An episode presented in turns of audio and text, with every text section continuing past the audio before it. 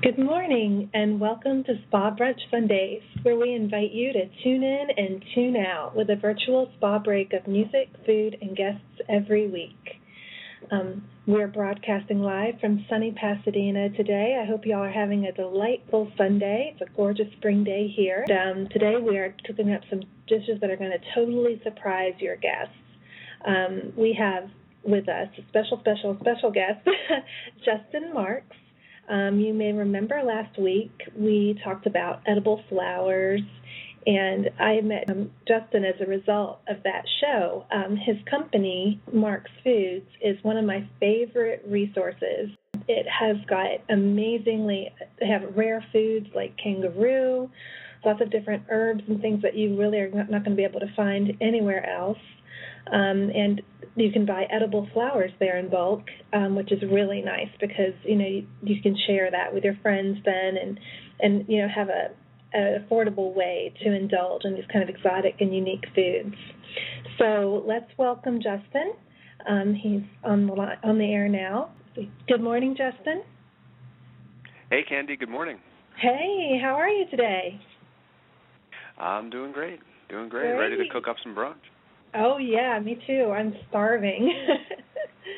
so, um, tell it, tell us a little bit about your company, about Marks Foods.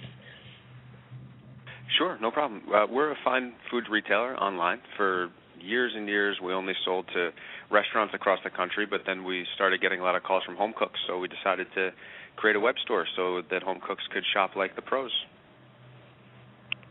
Yep, and they they they sure can. I, I can, I'm so surprised by some of the ingredients, things I'd never even dreamed of cooking with or eating on the site. Agreed. Yeah, yeah. So, and um, you guys do a lot of fun things with food too. You have a great blog that's your blog over on the site, and um, you have recipes and videos and. Yeah, for sure. Well, for the past few years, we've been uh, creating recipes to kind of demystify a lot of these ingredients. So I'd say we've got you know we've got a great collection of uh, maybe 600 or so recipes kind of built around our products, and you know as you know there's a lot of really unique stuff. So we try to kind of uh, demystify them and, and make them more accessible for home cooks because there's a lot of ingredients that that restaurant chefs get to work with and that we get to eat when we go out, but it's a little bit overwhelming sometimes to to try to recreate that at home. So we're uh, we're trying to make that easier. Yeah, and I I love that. I mean, it's all about trying new things. It's really fun, and I, what I love about um, Marks Foods and everybody, it's um, www.marksfoods.com. If you want to check out their site, um, I love that it mainly focuses really on, on organic, fresh um, ingredients, just just the way you know you like the spa style kind of cooking is, and it also not just like the flavor, but it's just it makes cooking fun. Yeah, for sure. And we, uh, you know, probably, you know, making all these recipes and such is probably one of the most fun aspects of of running uh, the company because, and, and certainly I know that my staff loves it because, uh, you know, about uh, once a month for for a day or two, we we turn our kitchen in the office into a into a kind of a photo studio and bring in a chef and and cook amazing stuff all day long. And uh, my staff loves it, as do I. Uh, you know, I, I want to come too. so have yeah, you? Well, ever... you're welcome anytime, Candy. so have you ever cooked anything in the um kitchens that everyone was just like, "Ew, gross! I'm not going to eat that." yeah, we've had a few. We have had a few. Um, we definitely, you know, the chef that we work with is amazing, and he's he's he nails it about 98 or 99 percent of the time. But the uh-huh. thing is, is that sometimes that sometimes I challenge him with ingredients that he's never worked with, and uh, and there are some fails. And and then there's of course, you know, some people have aversions to particular kinds of food, like uh, uni, for example. Some people just have a difficult time kind of stomaching uni. So yeah, and that would be a good that? example. Like I don't even know what that uni is. is yeah. Yeah. Well, it's uh, it's it's sea urchin roe. So it's uh, it's most commonly found on on Japanese sushi menus, but Mm-hmm. there's also, you know, a lot of chefs, people who know food really well and you know real epicures, they they die over uni. Um, and I guess I get I must not be quite to the level where they're at because, uh, for example, one time we made this uh, scrambled egg dish with with uni and I think it was salmon roe, and the recipe's on the blog for sure. Uh, but anyway, it's kind of uh, it didn't do it for me, but but the chef was kind of just just dying over the dish.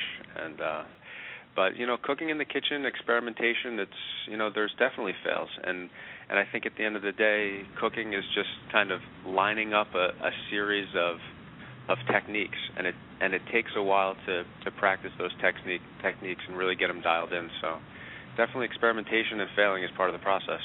Yeah, and part of the fun. I mean, playing with it is definitely, I think, fun. You know, keeps it from getting boring, and then it also is really great for your health because you get a really rich array of nutrients and things. So, um, but for right now, uh, let's let's go on and move on into talking about nettles, which are the focus of our um, brunch today. Um, and so, how did we come up with this, Justin? We were just talking about food and and brunch and you had just uh, gone you know, nettle foraging. yep, exactly.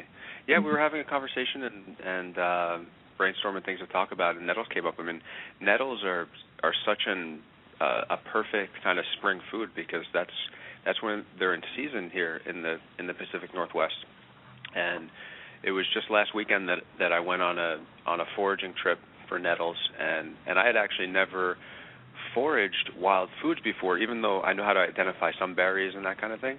Mm-hmm. Uh, but I went on a guided trip, and the person who took me, Langdon Cook, who has a great book called Fat of the Land, and he's got all these great stories about foraging and such. He pointed all these great foods out, and then I realized, you know, I've been hiking in these mountains for eight years since I since I moved out here, and there's food all around, and everywhere I looked was stinging nettles. And just thinking to myself, my God, there's such a bounty out here. Amazing. Yeah. Wow, I sort of it's so funny. I have this like vision when you say foraging and you're talking about being out in the woods. I just have this vision of like cavemen for some crazy reason. don't get me wrong, but it's just like I just well, yeah. you know people because I don't and most people I don't I think are pretty much frightened you know of eating anything that's not you know, cleaned and you know what I mean, eating anything from the wild. Yep. Oh, go wild ahead. foods are pretty. Yeah, that's okay. Wild foods are pretty amazing. You know, the thing about wild foods is that, you know, they they grow in the ideal place for them, right? And a lot of the mm-hmm. the mushrooms that we're used to eating, like porcini mushrooms, for example, is a is a wild forage product, and just some of the wild foods are just remarkably rich and uh, mm-hmm. and flavorful. I love yeah. them. Um, and in a way, I mean, you know, you in the they're picked from the pristine forest of the Pacific Northwest, and you can't really get much cleaner than that. Yeah, yeah, yeah. I know. Now, tell me, you know, when I was telling some people about our show today, the first thing they said when I said stinging nettles, they were like, "Ouch!" Like, you know. So how do you exactly. um, harvest them without getting stung? You know, I, I've had similar reaction, and and it's funny when I got back home after my foraging trip, I looked in my garden and there was a bunch of sting, stinging nettles uh, popping up, and I know that I would have needed to handle them with care in, when I was weeding, right? Because they were a weed in my garden. Yeah. Um, but you just have to use gloves. The stinging nettles are, uh, you know, they have a sting to them. It's a defense mechanism, and you got to figure, you know, if they've developed a, a defense mechanism over time, they must be protecting something special. And uh, and there's a tremendous amount of nutrition and flavor, remarkable flavor. But really, all you have to do when you're handling them is use your gloves. And then there's two ways to dissolve the stinging agent in nettles. And one way is to blanch them, which is just to basically uh, boil them in water for about 60 to 90 seconds. And mm-hmm. the other way to dissolve the stinging agent is to dry them. So if you're drying the leaves to make nettle tea or something. So those are the two basic mechanisms. But but basically, until you get the nettles into a pot or into the dryer, you just have to handle them with gloves. That's all. Oh wow, that's that's simple. Yeah, that makes a lot of sense. It's I you know because it's funny until you and I spoke. Like I'd always heard about stinging nettles as as a health remedy, like nettle tea um, like even like if there's the Gale Encyclopedia of Alternative Medicine and the Mayo Clinic, they both kind of recommend you know stinging nettles as a you know somewhat could be beneficial um, treatment for allergies. So if you have a lot of spring allergies and especially it's appropriate this time of year, um, drinking the tea is supposed to, you know, help with your congestion. And um, it's kind of interesting. It reminds me of, um, you know, uh, kind of you know the antidote kind of thing because if you're allergic to the pollens, you know you're probably it could be it could come from a stinging from stinging nettles can obviously be contributing to that.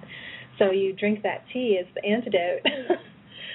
um, so that's kind of an interesting. I thought that was very interesting when I read that, and um, I, I, there's all kinds of different you know kind of folkloric you know remedies for it, which of course there's not. I don't. I couldn't find scientific data, but definitely it's something that could definitely help you know, with that. And um, they even said that stinging nettles they're so rich in nutrients and vitamin A that they're really good. It's really good for eczema, and also with um, like if you have a kidney infection. And now you're telling us, you know, telling me they they they taste good too. So so what kind of flavor do they have when we cook with them? It's not, you know it's like the Szechuan buttons, and then it's it's really it's a little bit hard to articulate, but it's it's like a like a really rich green kind of spinachy but but much more complex flavor.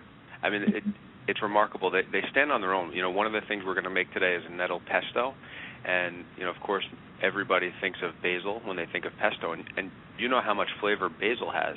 You would never mm-hmm. really think of taking spinach and making it into a pesto because there just wouldn't be enough there. But you basically replace the basil with nettles, and what you have is just a remarkably flavorful pesto. It doesn't have that same kind of basil note, but it's got this spinachy, earthy, just deliciousness. Really great.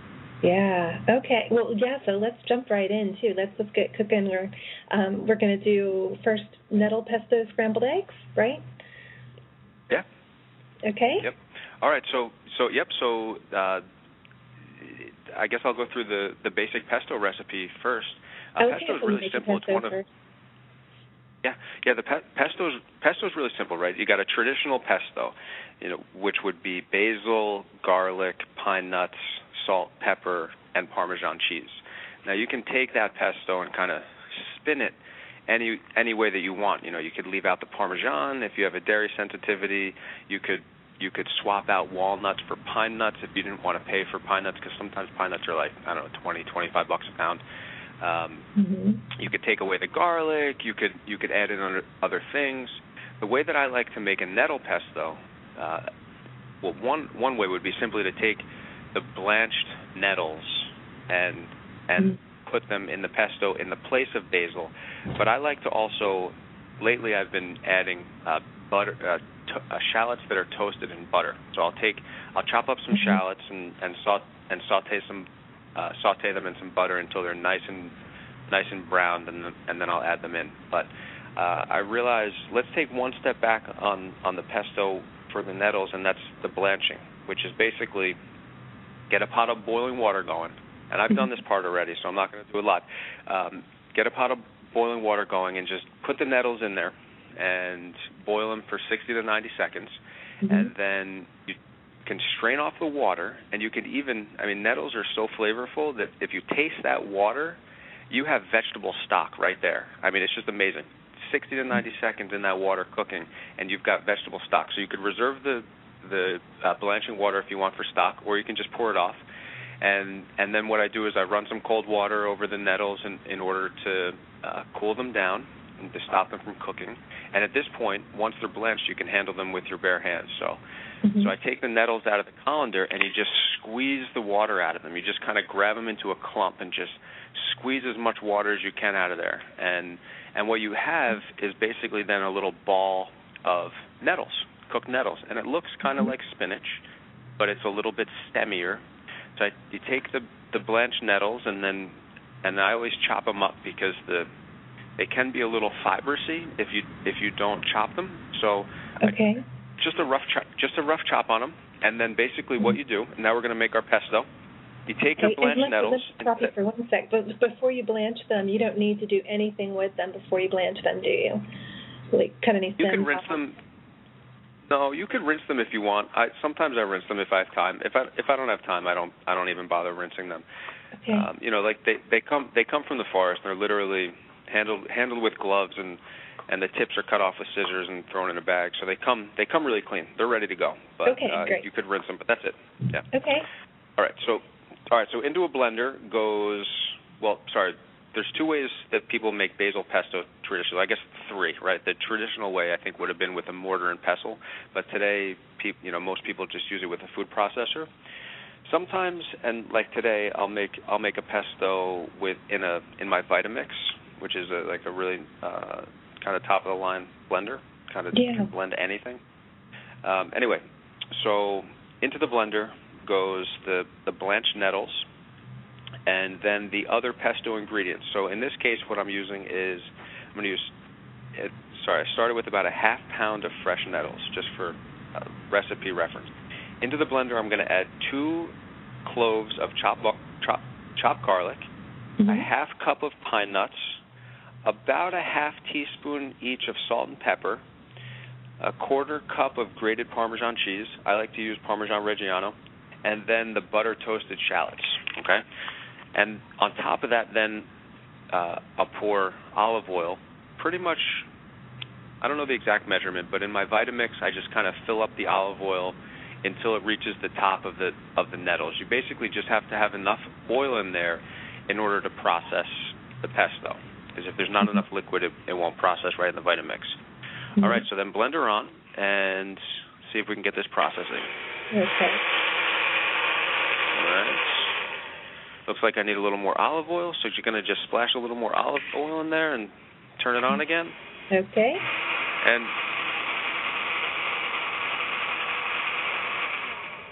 all right, and we got our pesto. Great. And now, and you can actually can you can save this too for other recipes. Like you don't have to use the whole batch, right? Oh, for sure. Actually, so from a half from a half pound of nettles and these other ingredients, you could probably make like five dozen eggs worth of uh, scrambled eggs with pesto. Oh, wow. So most most definitely there there's a lot there. Mm-hmm. So you could take the pesto and you can, you know, do a traditional pasta with pesto recipe. You know, just take the pesto and toss it with some cooked pasta. We used it a couple weeks ago as a base for a pizza, and I don't remember the other toppings that went on it, but we basically used the nettle pesto in place of marinara sauce, and then you know cheese and toppings and such. I think maybe we used sausage and some mozzarella. And wow, yeah, my mouth's watering. Okay, I'm getting hungry. yeah, you could you could take the pesto and make a bruschetta with it, you know, and mm. just and just broil it. I mean, there's, I mean, pesto is just so awesome. Yeah, it is. And how do you um like how do you you know keep it so it stays? How long will it stay good for? I'd say, I you know most most things that I cook, I just kind of try to use them within a week, and pesto right. would be no exception. So okay. I don't I don't know exactly how long it would take, but but anyhow. Okay. Uh, so shall we make our eggs? Yeah. So let's go with the eggs. Yeah. All right. So basically, this is kind of like a green eggs and ham, all grown up, like grown up to the max. Um, so I'm just going to take yep. a couple eggs and crack, crack them in a bowl, and going to get out a whisk or a fork. And it's just me here today, so I'm just doing two eggs. That's my rule of thumb. You do kind of I do two eggs per person usually.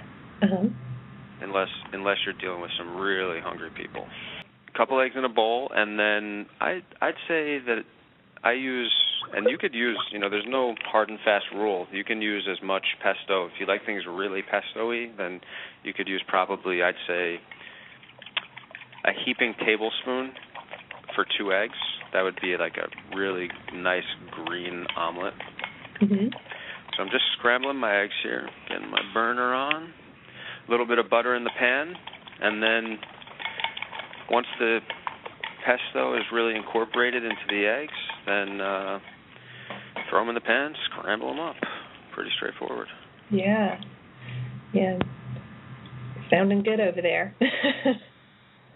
Yeah, it's about to be tasting good over here too. I, you know, I should have sent you some some nettles as well. I wish I had. You could have been eating this with me.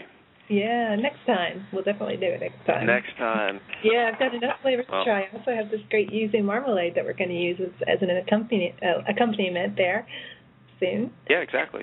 Yeah. Yeah. So so uh, you know, I'm also going to throw a couple pieces of toast in the in the toaster, and and then we'll butter it up and add the yuzu marmalade and now, the yuzu. Do you know yuzu? Have you ever had yuzu before? I haven't. No, never heard of it. So. Okay. Yuzu is a it's a Japanese citrus fruit, and it's like so many things. I mean, the the Japanese they are amazing in in terms of just the the flavors that that they consume and that they've cultivated, and it's it's pretty remarkable. But it's a Japanese citrus, and it's just I don't even know how to describe it. Describe it. I think I'm going to maybe let you try as you uh, as you taste it for the first time. Alrighty. So yeah, we'll let you scramble up the rest of those eggs there, and I will try this. And it is such a pretty jar. I have to say this first. It is beautiful. It's got the um, kanji uh, characters on the front, and it says yuzu marmalade, and it's just it's almost like a little piece of artwork. This jar, but um, and I have not tried this yet. I'm just opening it up, and it.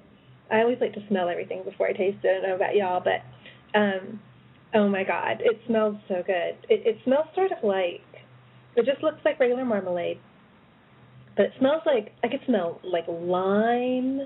Like it's like a really amazing candle. I know a lot of our our fans here at Brunch Sundays are huge candle and fragrance fans at home, and um, wow, it it smells really really good. And it has like a sort of a honey like consistency. Oh wow! Oh my god. Mm. Okay. I've been mm on the air here. Um, it just it. Am I stumping you again? Oh yeah, you are. It tastes just like it smells. It's it's like a like lime. I mean, lime, orange, and it almost like has a faint hint of like some kind of an um a liqueur. Does that sound crazy, Floral. Justin? No.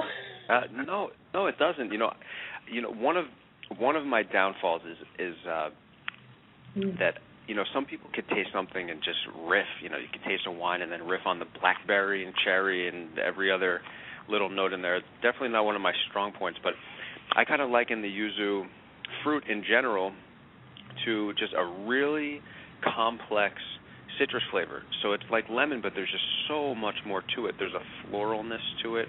There is, a, like jasmine I totally smell jasmine. Yeah. Mhm. Oh, it's a really real fruitiness. Good. Yeah, it's so much better than just like orange marmalade. No offense to orange marmalade, but but tasting this makes me really want to taste one of the fruits too. What does it taste like just in its pure form? Have you had one? Well, yeah, yeah, it's kind of it, it's just like that. You know, the it's like the marmalade except for there's there's no there's no sweet to it. It's just that complex citrus that yeah. the way that the way that I've had the the fresh fruit was we had our holiday party at this uh, at, at Shiro's restaurant in Seattle, which is uh, definitely the best uh, sushi place in town. Mm-hmm. And what Shiro likes to do with with the with the yuzu is he'll just squeeze a little bit on top of each piece of sushi, just a little bit.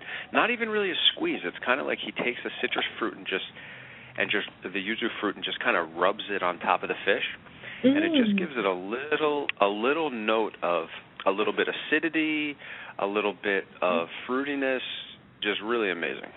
Oh, I could see so many things cooked that way, just uh, rubbing the fruit. When it that's a lovely way to just give it that hint without like oversaturating it. That yeah, would be exactly. Yeah. And you and yuzu is one of those ingredients that I think is most definitely up and coming. Seeing a lot of uh, trend-setting chefs starting to incorporate yuzu on their on their menus. I would imagine that this is one of those ingredients that's going to be everywhere in 10 years, but now people are just really starting to discover it. And the great yeah. thing about the about the yuzu marmalade is that it's just so easy to use and so accessible and a, a great way to kind of experience the yuzu flavor for the first time because you can mm-hmm. literally just take it and spread it on toast. Yeah, which I did, and I could see like this in yogurt. Oh, it'd be really good in my, my Greek yogurt. Um, just so many ways um, ice cream, or I mean, I, it might be really even good as uh, some maybe on a meat, like what you're talking about, just like a very thin layer to give it, you know, just kind of play with it that way. But and I'm looking at the um, ingredients and the um, nutrition information on here, and it's it's one of these things because I'm going to tell you, I am I love fruit spreads, but usually I just end up pr- making my own because anything in the store is usually so high in sugar, you know, and that's all it is so I'm a big prep fan of it. But this, it's it just only only has 30 calories a serving. The sugar content is very low, only five grams, only two grams of carbs. So it's like really an you know uber healthy choice. Um, for yeah, that's the interesting thing about that's the interesting thing about yuzu is that there's there's so much complexity there. Like you know, if you took like a, a an equivalent fruit like a lemon or an orange, or if you imagine somewhere halfway between lemon and orange, um, you know, you would need to add so much sugar in order to make it palatable. But for some reason, yuzu you don't have to apparently. Yeah, it's really really good. So oh my gosh, okay, yeah, another sale there. and um and let's let um I'm going to leave you for just a second, um, Justin, it was finishing scrambling up those eggs. Also, I want to just remind everyone right now we are talking with Justin Marks. He's the CEO of Marks Foods, and they um, retail. They, they it's really a cool, cool, cool company. They they have a lot of rare and unique foods available that you won't find anywhere else. Not only that, they supply to restaurants and to us as as foodies and food lovers. So it's it's an amazing way to actually get that indulgent kind of restaurant feel and, and some of the ingredients that they have, you know, at home. Um, and his the website is marksfoods.com. So I want to encourage you to go there and check it out. They've got recipes, videos, um, so just everything you need to be like the ultimate cook. It'll definitely be a great party trick for you. um, and we're cooking up a Easter brunch today um, using nettles, stinging nettles actually um, which is kind of in season right now, and um, and we we've just finished cooking a nettle pesto scrambled egg. So anyway, so we've got um, Justin in the kitchen cooking up some nettle pesto eggs. I love it. The guy in the kitchen. it's a dream there, Justin. and um, my pleasure. Yeah. So let's see where he is with with the, with our um, recipe. All right. Well, the the pesto eggs are pretty much ready to go. You know, okay. basic scrambled egg recipe with with with uh, pesto mixed in. Mhm. So and ready to go. Chomp, chomping on it right now. Great. Okay. I, you sound like you're eating. I'm, I'm getting very hungry here. um, oh, I'm, I'm sorry. I'm sorry. Am I on the Am I on the radio? I just got yeah. lost in my pesto eggs here. You're making all of our listeners starving. That's a good job there. Um, and I've got this incredible yuzu marmalade here, though. So I'm telling you, I am so psyched. I'm just, you know, we're always a huge fan of anything that like is healthy, but really it tastes good. The interesting thing, in my in my mind, you know, there's been, I think that the the tastiest stuff is the stuff that's also healthiest for you. I mean, I think that it's an old paradigm that healthy foods are bad for you. I think that that's that's last century. Um, certainly, you know, once you kind of deprogram your palate from fast food and processed food and such, uh, you know, and and kind of open it up to all the the natural foods. It's the it's the fresh, seasonal, kind of simple foods that that taste the best, and they're also the best for you. Right. I think nettles is a great example of that.